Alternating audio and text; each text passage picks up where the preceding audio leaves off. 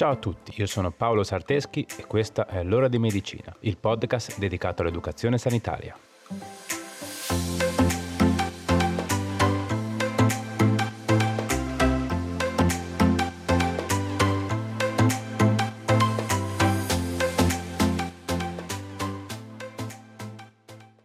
Ciao a tutti e bentornati.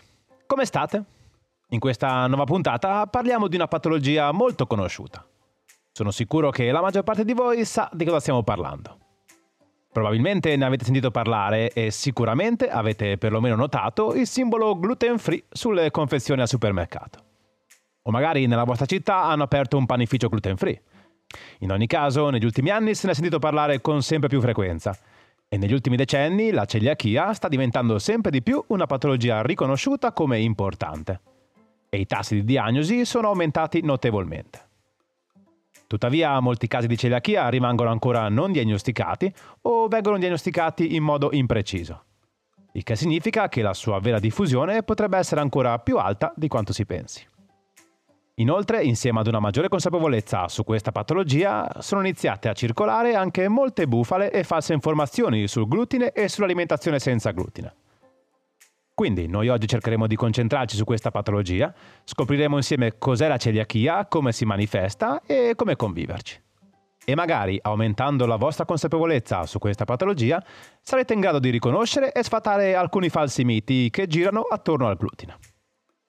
Quindi niente, mettetevi comodi e iniziamo. Partiamo dalle basi. Tutti sappiamo che la celiachia è una patologia in qualche modo legata al glutine. Ma cos'è il glutine? La parola glutine deriva dal latino gluten, che significa colla o adesivo. Questo termine fu usato per la prima volta per descrivere la sostanza vischiosa che si forma quando la farina di grano viene mescolata con l'acqua.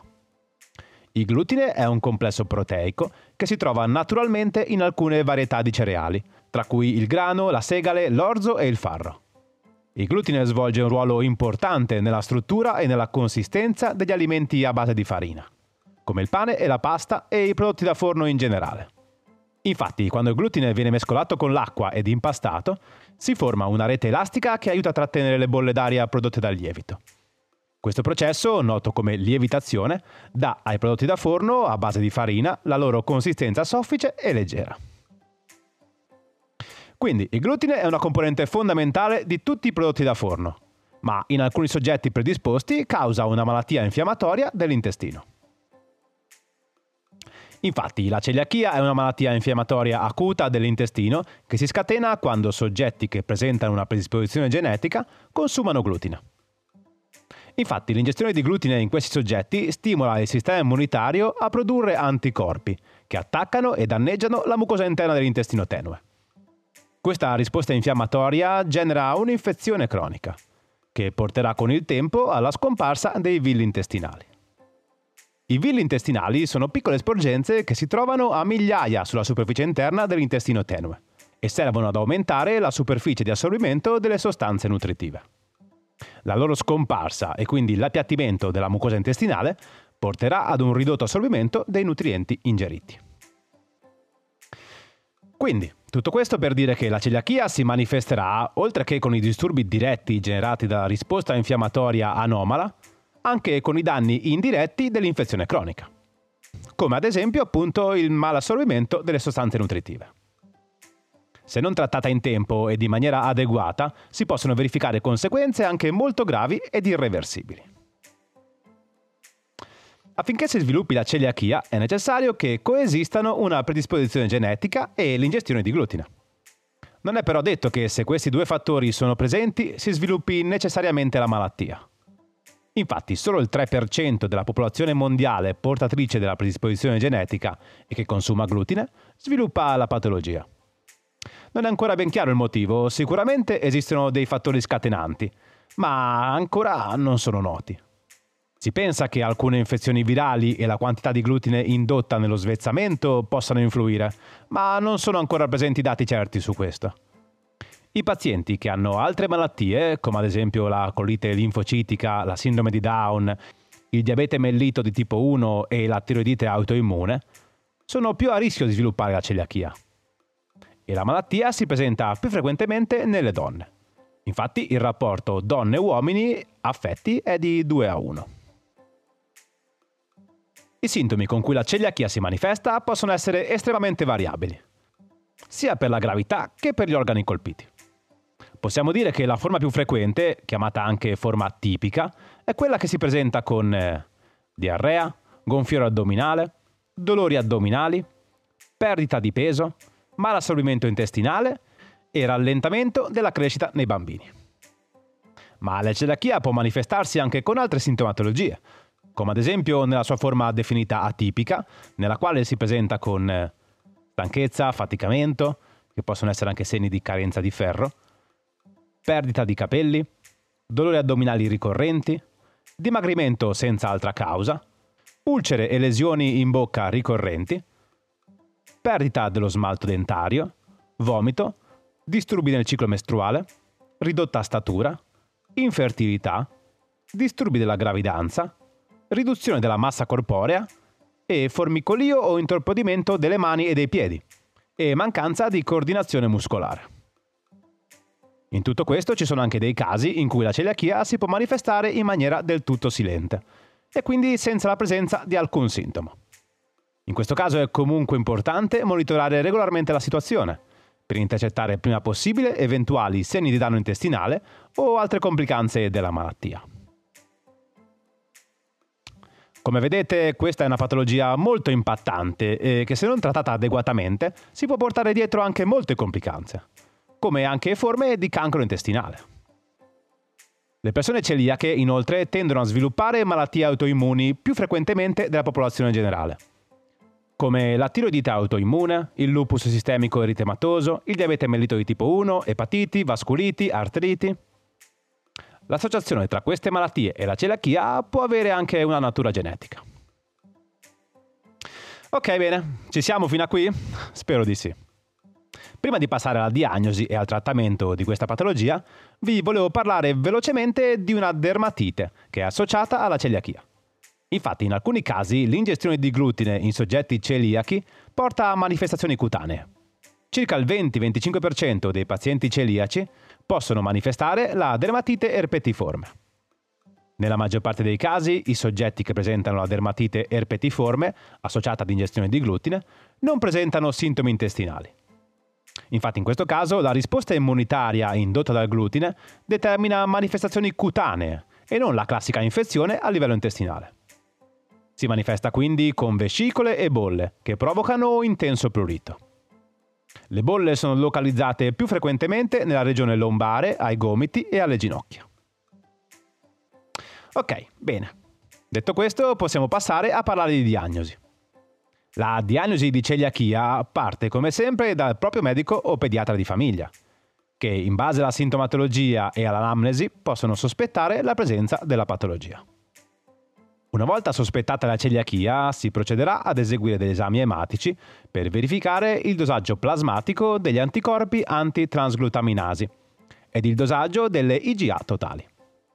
In caso di positività si valuta la presenza degli anticorpi anti-endomisio IgA e poi si esegue il test istologico della mucosa duodenale tramite una biopsia intestinale, che permetterà di verificare il danneggiamento e l'atrofia dei villi intestinali. Parlando invece di trattamento, purtroppo attualmente non esiste una cura definitiva per la celiachia. La gestione della malattia consiste nell'eliminazione permanente del glutine dalla dieta. Infatti l'unico trattamento possibile per la celiachia è una strettissima e permanente dieta priva di glutine, che permette di eliminare i sintomi e di ricostituire i tessuti intestinali. Di solito entro 6-18 mesi dalla diagnosi. Seguire una dieta priva di glutine significa cambiare lo stile di vita ed eliminare tutti gli alimenti a base di farina e di grano e orzo. Quindi la pasta, il pane, la pizza, le fette biscottate, i cereali dalla colazione. Non è sicuramente una cosa semplice e può essere necessario farsi aiutare da un nutrizionista o un dietologo. Non siamo ora qua a fare la lista di quello che può o non può mangiare un paziente celiaco, e non è questo lo scopo della puntata. Per il nostro scopo ci basta sapere che il glutine va eliminato completamente e bisogna prestare molta attenzione anche alle contaminazioni alimentari. Il glutine è spesso utilizzato come additivo negli alimenti e quindi potrebbe essere presente in alimenti confezionati in cui potremmo anche non aspettarcelo. L'Associazione Italiana dei Pazienti Celiaci e alcuni siti istituzionali sanitari danno indicazioni dettagliate su quali siano i prodotti permessi e quelli vietati nella dieta senza glutine. Nelle fonti di questo episodio puoi trovare maggiori informazioni, ma ripeto, eh, non è questo lo scopo della puntata. Se segui il podcast da tempo, ormai sai bene che quando si parla di salute, ben vengano le informazioni scientifiche da fonti attendibili, eh? ma le risposte giuste e adatte al tuo caso specifico le puoi trovare solo con una consulenza da un professionista della salute, che esaminerà bene il tuo caso e potrà consigliarti al meglio. Ok, bene. Detto questo, passiamo ai nostri consueti consigli pratici. Così poi ci salutiamo, ok?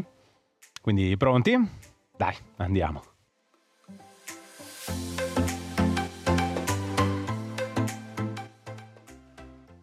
1. Una volta che ti è stata diagnosticata la celiachia, come abbiamo visto sarà necessario rivolgersi ad uno specialista affinché ti aiuti nel passaggio ad una dieta senza glutine, per avere la certezza di assumere una dieta sana e bilanciata e che contenga tutte le sostanze nutritive di cui hai bisogno. Il glutine di per sé non è essenziale nella dieta e può essere eliminato senza che si verifichino carenze nutritive. Eliminarlo dalla dieta è comunque un passaggio molto drastico e come sempre è meglio che sia fatto insieme a un professionista che ti segue. 2. Come probabilmente saprai, al giorno d'oggi esistono sul mercato diversi prodotti contraddistinti sulla confezione dalla dicitura senza glutine. È molto importante controllare le etichette dei prodotti. Per un celiaco anche una piccola quantità di glutine può portare a sintomi molto sgradevoli. E ricorda che spesso il glutine è aggiunto come additivo nei cibi lavorati e quindi potresti trovarlo anche in cibi in cui non te lo aspetteresti. 3. La dieta senza glutine non è automaticamente più salutare. Anche se i soggetti affetti da celiachia trovano beneficio nell'eliminare il glutine dalla loro alimentazione, non significa che sia dannoso per tutti. Come abbiamo visto in questa puntata, il glutine può causare sintomi sgradevoli nei soggetti affetti da celiachia, a causa di una risposta infiammatoria anomala. Tuttavia, per la maggior parte delle persone, una dieta senza glutine non porterà nessun beneficio rispetto ad una dieta contenente glutine. Non è il glutine a rendere il cibo meno salutare, presta attenzione alla quantità di grassi saturi, zuccheri e sale degli alimenti che consumi ogni giorno e se hai dubbi puoi sempre consultare uno specialista. Ok, bene, eccoci arrivati alla fine. Prima di salutarci, ti ricordo di andare a valutare il podcast con 5 stelline ed attivare notifiche premendo sulla campanella, per non perderti nemmeno un episodio. Fammi sapere cosa ne pensi del progetto, cercami sui miei canali social e se mi ascolti da Spotify dovresti trovare un apposito spazio qua sotto per lasciarmi il tuo feedback. Inoltre, se mi ascolti vicino alla data di pubblicazione, dovresti ancora trovare un sondaggio attivo per poter dire la tua su quale sarà il prossimo argomento che tratteremo. Va bene, dai, direi che ora è veramente tutto. Grazie per avermi ascoltato fino a qui. Ci vediamo sui social e ci sentiamo nel prossimo episodio. Ciao!